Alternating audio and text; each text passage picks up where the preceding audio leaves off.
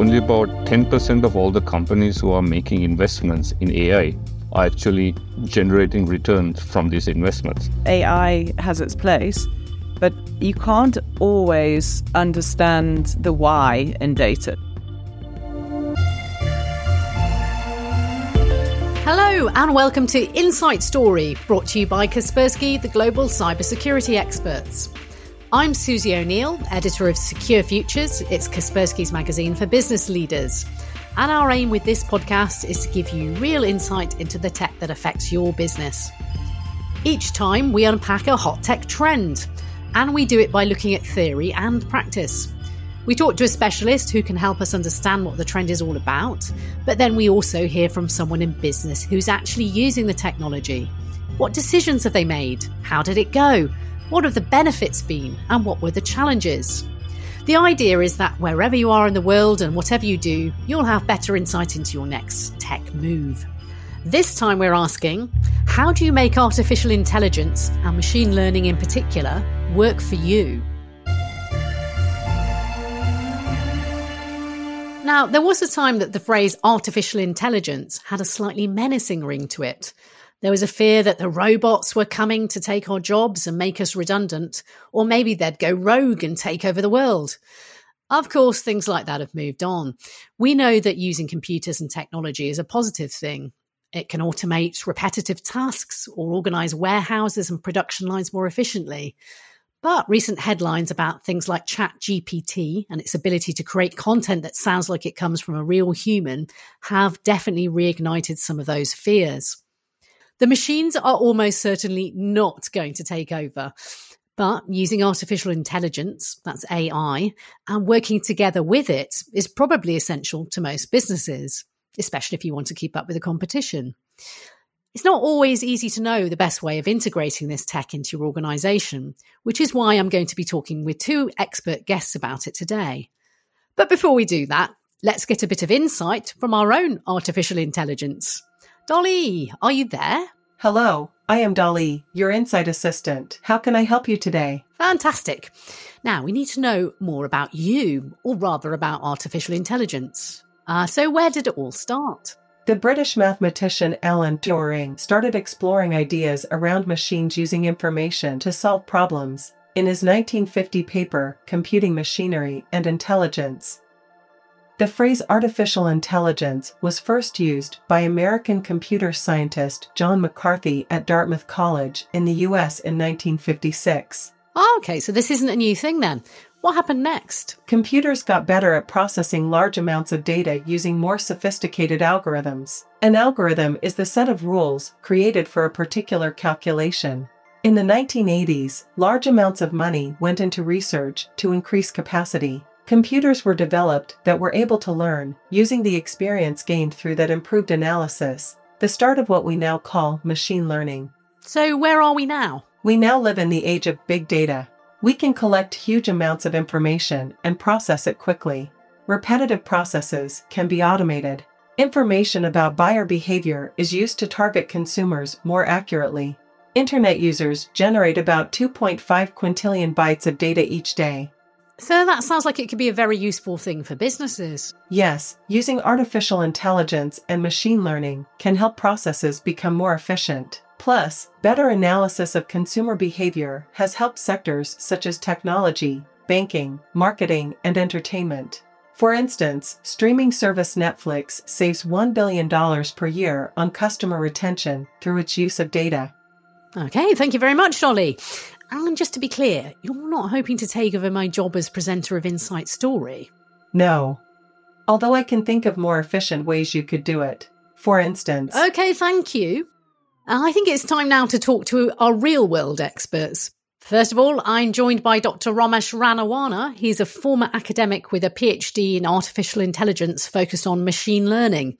And he's an engineer and entrepreneur, now M D of Enterprise Machine Learning, working with businesses to use their data more profitably. He's joining us from Sri Lanka. Hello, Romesh. Oh, wonderful to be here, Susie. Thanks for having me. And to give us some concrete examples of using A I and machine learning, in this case in the field of customer relationships, I'm also joined by Amanda Cromhout. She's founder and C E O of Truth, a boutique global loyalty consultancy. And they create and improve loyalty programs for clients, as well as helping companies use their data more strategically. She's in Cape Town, South Africa. Hi, Amanda. Hi, Susie. So Romesh, let's start with you. The term artificial intelligence has the robots are taking over headlines in the media, but it's now a little bit old-fashioned and not very useful, isn't it? So what, what does A I really mean today? Just the word artificial intelligence, I think, is a big misnomer on what this really is. This term was coined in the nineteen fifties when computers first came out, and people started to imagine what computers could possibly be doing in a few years' time, and they coined this term. But really, what's going on today is something very, very different. I'll explain this from the viewpoint of an engineer. All technology, be it your Alexa, your car, your washing machine, it's all built with software. The brick and mortar of all technology is what are called algorithms. An algorithm is simply a, a bit of software where you send something in and something comes out of it. But there are certain problems which are just too hard and too wide to solve with software. And this is where artificial intelligence comes in. Uh, and really, we are talking about one type of artificial intelligence, which is machine learning. And what machine learning gives you is a new way to build these algorithms. So instead of a programmer having to write lines of code to say, if this happens, do this, if this happens, do that, what artificial intelligence gives you is a way where if you already have data of, you know, the input to a task and the output to a task, you show it to an algorithm, and the algorithm can build a new algorithm for you. That's where the game change happens. So we're hearing a lot about how it helps us make those challenges of the big data world, e-commerce and video streaming sites. But what other kinds of industries are using A I that we may not hear about so often in the media? Artificial intelligence at the moment is being used by just about every industry you can think of, from healthcare to marketing to retail, in, in factories. Actually, if you look at the largest companies, the biggest brands in the world, they owe their success to artificial intelligence. If you look at retail, you've got Amazon and companies like Baidu. If you look at hospitality, you've got Booking dot com, Airbnb, companies like that. And whatever industry you look at, probably at the moment, the largest player in the world is the company that has cracked the A I problem the best. So now we have these powerful tools to process data. Amanda, you spend all your time using data to help companies build better relationships with their customers, especially through loyalty programs. So what role does data play in that? Oh, Susie, it's absolutely fundamental. Obviously, everything should be done on the premise that the right legislation is taken care of and respected. So different countries have very different data privacy laws and so on. But everything that touches a consumer, whether it's just information they give, whether it's the information that is acquired through their transactional behaviors or information acquired through other activities, the power of data is proven. I mean, in the industry I work in, in so many very successful brands, grocery shopping has pioneered this years and years ago. So if we think about Tesco's in the U K, up there, Tesco's Club Card is heralded as one of the first of its kind. And and I think this stat comes from over twenty years ago, that they had sixteen million plus or minus members at the time. Every quarter they used to send out the little thank you voucher with here's twenty pence or here's one pound thirty-seven pence back off your next shop. And with that were different vouchers of relevance to what you'd shop. But no four sets of those multiple vouchers were ever the same. So now we see that as a given, particularly in grocery shopping, because their data points are so vast. Every single shopping basket is full, full, full of data. And as Romesh has touched on, that wouldn't have been possible without proper machine learning. You can't produce that kind of response mechanism to satisfy a customer's need to get the right voucher at the right time unless it's automated. Oh, is it true that a lot of these loyalty programs are moving away from just from this points and voucher system? Are there other ways that A I can add value to the end customer? Definitely. So I think it's almost a given you have to give some base earning on a program. Otherwise, how do you get a customer to say, sure, here's my data? It's a value exchange, right? Where we're seeing some really interesting behavioral data captured is where companies cleverly ask their members or their customers to give them data, but not in such an overt fashion. Financial institutions do it very cleverly, where they offer you financial advice and they ask you to answer questionnaires and create profiles of themselves in terms of their financial needs and their propensity to borrow or the propensity to save. And they can then be rewarded for that. So thank you for filling in this questionnaire. Here's some extra points. But actually what the brand is doing is paying for that data insight that then creates the more perfect profile of the customer, that then creates the more appropriate solution that they can sell and get a higher response rate. So it's a win-win if it's done well. Unfortunately, some companies are not doing it well because they're just hard selling. They're not actually thinking through the value proposition. And interestingly, the younger generation really understand the cost of their data. I was in a workshop with a, a bank very recently. They were actually talking about their youth segment, saying they want to gather this set of data, that set of data. And they said, but we'll have to pay for it. And they've already stated, well, what am I going to get for that data? Because they know it's a commodity now that is very, very powerful. Right, very interesting. And um, Romesh, most businesses nowadays are providing a product or service to some kind of end customer and a single person at the end of all that communication. How is A I helping us to be more savvy about that? In terms of adding value to a company, there's a wide spectrum on how well companies use these A I solutions within their organizations. And there was a recent report done by M I T in the U S where they found that only about ten percent of all the companies who are making investments in A I are actually generating returns from these investments. That's staggering because you're talking, I mean, just last year, there was about seventy billion dollars spent in the U S just on A I investments. And to think that only ten percent of those companies are getting something out of it. So what do you think is going wrong for the ninety percent that are not seeing their investment back? What seems to be the big problem is that how A I is perceived. Those ninety percent of companies who are not generating returns look at A I as solely a means of automating what they already do. But if you look at that ten percent, say the leaders within the space, these companies set up what's called organizational learning with A I, where the A I learns on its own using the data. But more importantly, the A I also learns from the people, where there's a continuous feedback loop on when the A I operates, and then people give feedback on, you know, this is working, this is not working, and the A I adapts. So those companies which which have been able to generate value from A I have understood that A I is not something that, you know, you can get running in, in a week or a month or even a year. It's a journey that takes a certain amount of time. And from what you're saying then, can A I help everybody improve their jobs? It all depends on how you create those interaction points with A I. If you look at it solely as a way of automating what you do now, all you're going to get out of that is reducing your costs. You're going to replace a person with, with some technology, and you're really not going to get too much benefit out of that. So it's really about, to generate value, you've got to create that mesh between the A I and the people within your organization where both are learning from each other. You've got to have that human in the feedback loop. Full automation can lead to, you know, huge disasters because you really don't know where this technology is heading towards. Uh, I just wanted to add to that that I've recently done an interview on a loyalty discussion podcast where I interviewed a gentleman called Doctor Shawfall Islam from the U K.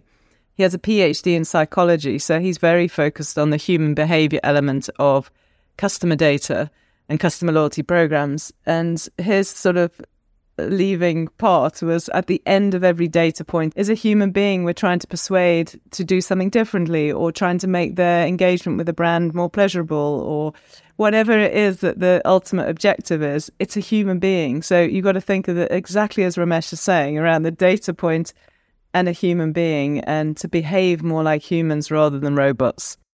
And are there some professions that are going to benefit more? Because we do hear the scare stories about automation losing jobs, but I wonder there's a lot of individuals who need to have encyclopedic knowledge, like rocket scientists or surgeons. So are there particular uh, roles that would benefit more than others?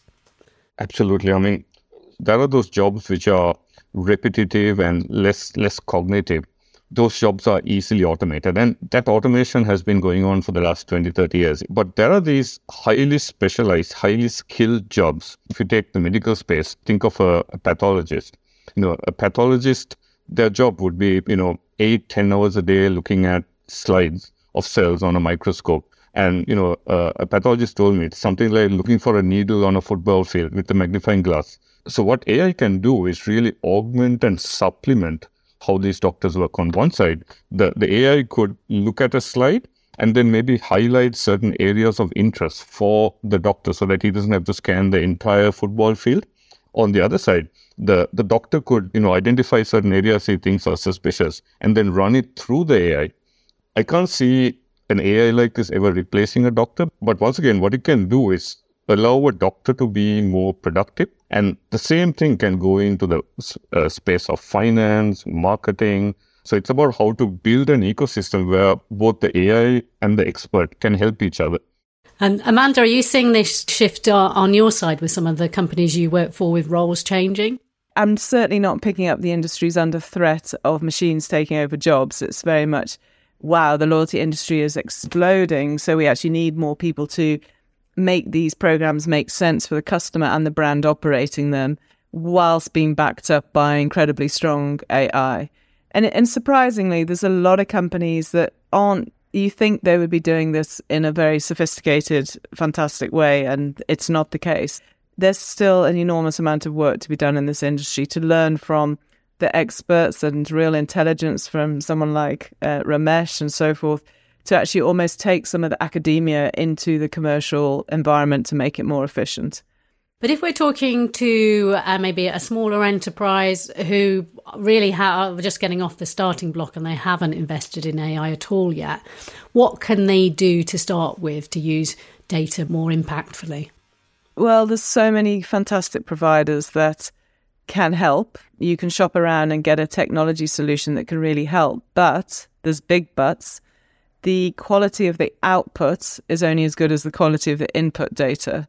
So if they don't have data, or they don't have good data, it's difficult for any fabulous external technology provider or software provider to make sense of it. And I think, as Ramesh touched on, this terrifying ten percent return on investment number across, what did you say? I think seventy billion U S investment.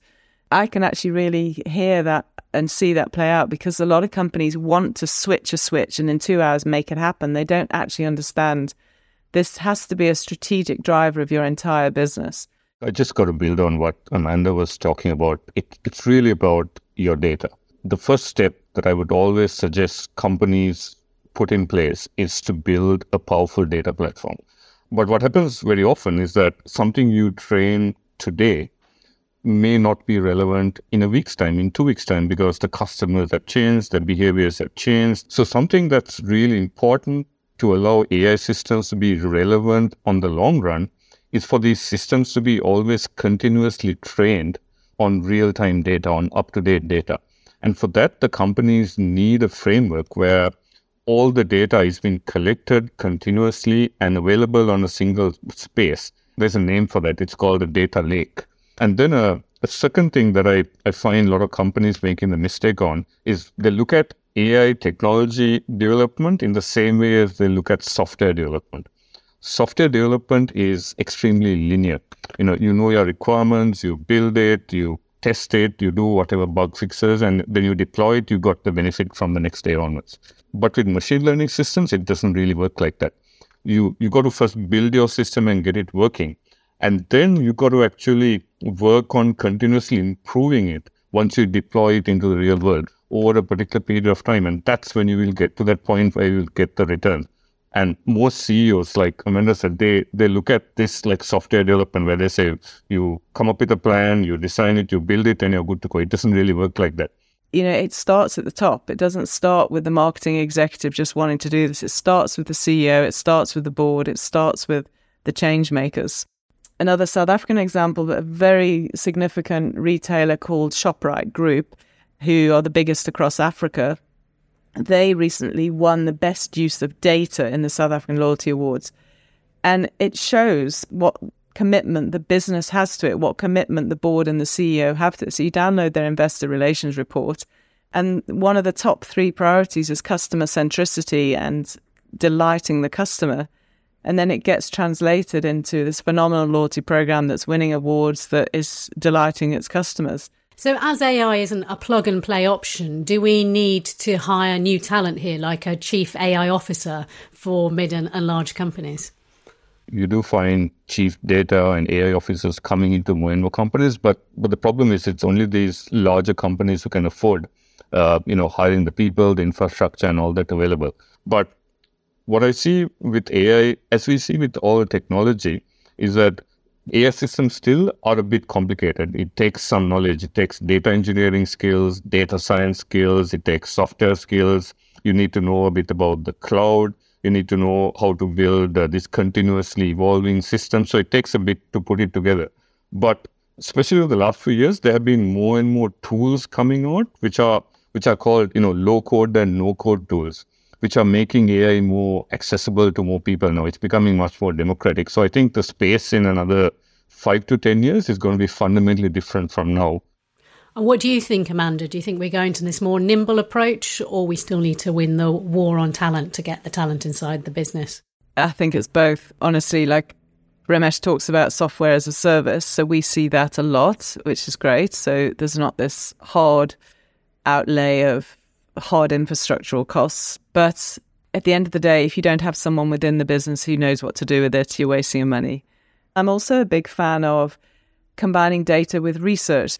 A I has its place, but you can't always understand the why in data. So the data often tells you what, and sometimes you have to ask the question to a human being through a survey, but why did you answer that? Why do you not do this? Why do you do that? And that can't necessarily come through purely from data, although I think it's getting better. Right. So I'd like to turn to the future now. We talked a lot about where the technology is now and some of the challenges, but where do you think it's heading in the next, say, three to five years? Let's start with you, Amanda.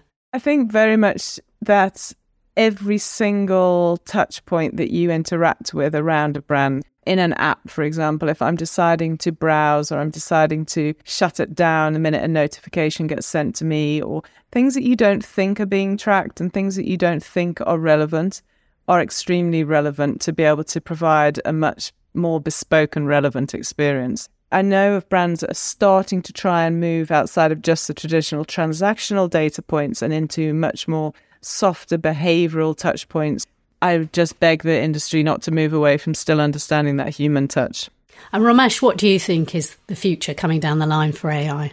I think in the immediate future, it's about wider adoption and, you know, more democratization of the use of this technology. But also, there'll be more and more personalized services being offered. We are buying things which we would have never bought before uh, because the companies are pushing them to us. I mean, Amazon recently put out a report where about thirty to thirty-five percent of their current revenue comes from their recommendation systems. Recommendations-based uh, systems are going to become more and more powerful because they'll have a lot more data feeding into them.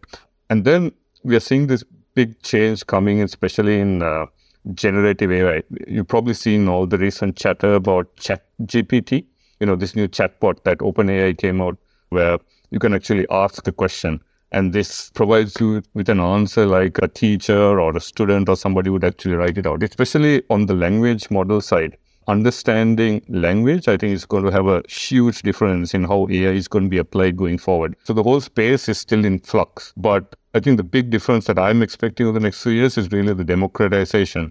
And companies also understanding more about the data that they have and what data they should collect and how to use that data. Thank you. And as this series is called Insight Story, we always ask our guests to share that diamond nugget of insight, that thing they wish companies should really know now, today, about this technology. So let's start with you, Amanda. What's your golden piece of insight? Mine's got nothing to do with the technology side at all. My nugget is very deeply rooted in change management, and the leaders of any company, big or small, need to understand that this it's an ultra marathon, it's not a sprint. And Romesh, what's your golden piece of insight? Something I always tell C E Os and boards when I speak to them is to not look at an A I transformation as a capital expenditure. That's the way the accountants think. That's the way the board thinks, uh, you know, I'll allocate a million dollars this year and I'll start generating returns from next year. Uh, it's those companies which look at an A I transformation as an operational expense. It's got to be part of a journey, and you've got to invest in the journey. big thank you to Romesh and Amanda for giving us some real insights into the thinking behind using this powerful technology as successfully as possible. And if you're enjoying these kinds of insights, then don't forget that you can read more stories on the topics we cover in Secure Futures. It's Kaspersky's digital magazine about innovative tech for innovative leaders. We've got articles about why your business probably needs a chief A I officer, how humans and A I can team up for a better future, what to do first if you're using A I for customer experience, how A I is stopping the spread of disinformation, and how to prevent cyber attacks when you're training machine learning models. You can find the link to Secure Futures in the Insight Story show notes. Of course, as any technology develops, so do the possible cybersecurity risks, especially when it's becoming increasingly possible for computers to sound and behave like real people. Although it's true that A I and machine learning are also helping cybersecurity professionals detect and combat cybercrime. So to find out more about how to protect your business, I'm joined by Fabio Assolini. He's head of research in Latin America for Kaspersky's global research and analysis team, known as GREAT. Hi, Fabio. Hi, Susie. Good to be here. So what have you found out in your research about how A I is changing cybercrime? Yeah, A I are in some way powering cybercriminals with interesting tools. And for some cases, they can use these tools to bypass authentication methods that we are adopting nowadays. We saw a lot of cases where cybercriminals using a picture of a victim and using A I tools that are open and easily accessible. We saw some cases where using this picture of your face, cybercriminal can simulate a movement of the head, looking for the right, looking for the left, smiling. In using these tools, they can bypass biometric authentication used by some financial institution and banking apps installed on our phone. Furthermore, we are seeing a lot of people talking about ChatGPT being used by malware efforts to make a better code. Uh, the thing is, they are uh, using it for a time. It's not a surprise for us. And it could be something challenging for the future, for sure. So A I is making us all smarter, but it's also making criminals smarter. So what does that mean businesses should be doing? Do they need to up their game with investing even more in authentication? When we talk about authentication, yes, you have different levels. You can do the fine-tuning of such technology to identify a fraud attempt. The problem is when you do a fine-tuning, sometimes you can generate a lot of false positives. I mean, you can make it difficult the life of a real person to access the system. So it's a complicated balance. You need a lot of data sets to do tests, and it can be a challenge for some companies. We saw A I technology being used by cybercriminals for some time to do automation. Even malware attacks and phishing attacks, they are using automation on a way to make the attack more broad and more efficient. Sure. And you mentioned their data sets, and that's also a controversial point of A I because huge amounts of data are out there being trained, but it's not always compliant, is it? Oh, yeah. We are seeing uh, some privacy issues with this data set, but uh, more interesting, we are seeing nowadays the rise of some popular applications, especially for end users, when they try to push the user to send a picture, and this picture will be processed by A I processes and show you a changed picture and so on. And we know for sure that these apps are free, but they are being used on a way to collect data sets to train A I new services. These have a privacy issue in, in some areas of the world, especially in Europe with G D P R. But for such cases, the people behind the collecting of this data sometimes are setting the services on other parts of the world where they don't have privacy issues. So if you're a business, it's really thinking about who you partner with to make sure that their data is compliant with the laws in the country that you're distributing in. Yeah, I, I think this is important, I mean, to respect the user's privacy, but uh, there is no law when you try to push users to send data to a new and fancy application. announced it on social networks and users massively starting to send their pictures. And this data set will be used for A I training for sure. I think this technology has a good potential to help us in a lot of things. But unfortunately, as all new technologies that we are seeing, it can be used badly for sure. Yeah, thanks, Fabio, for making us put security top of mind. Thank you very much to Fabio for giving us his insight into making sure we're using this kind of technology safely. So one area humans and machines have been happily collaborating together for many years is indeed cybersecurity. And at Kaspersky, we've been in the business since nineteen ninety-seven, supporting every type of business, from a barber in Seville to an industrial power plant in Sao Paulo. So for one cybersecurity ecosystem for all your needs, search Kaspersky Enterprise on your smart speaker or check the show notes. That's it for this edition of Insight Story, Tech Trends Unpacked, brought to you by Kaspersky. You can find this podcast on all the major platforms. Just click follow and you'll get every edition in the series. Plus, if you like what you hear, please leave us a rating and give us a review. We would love to know what you think. And it really helps people find us and get the benefits of all this useful insight. We have a go at discovering how smart energy tech can save you money, working out what digital trust really means, and unblocking blockchain. We also investigate how urgent it is that you get into the metaverse and explore the wonderful world of extended reality. If you want to get ahead, you really can't afford to miss it. Till next time, goodbye. Goodbye. Oh, you're still here. Were you hoping I might lose my voice? You know, need someone to stand in at the last minute.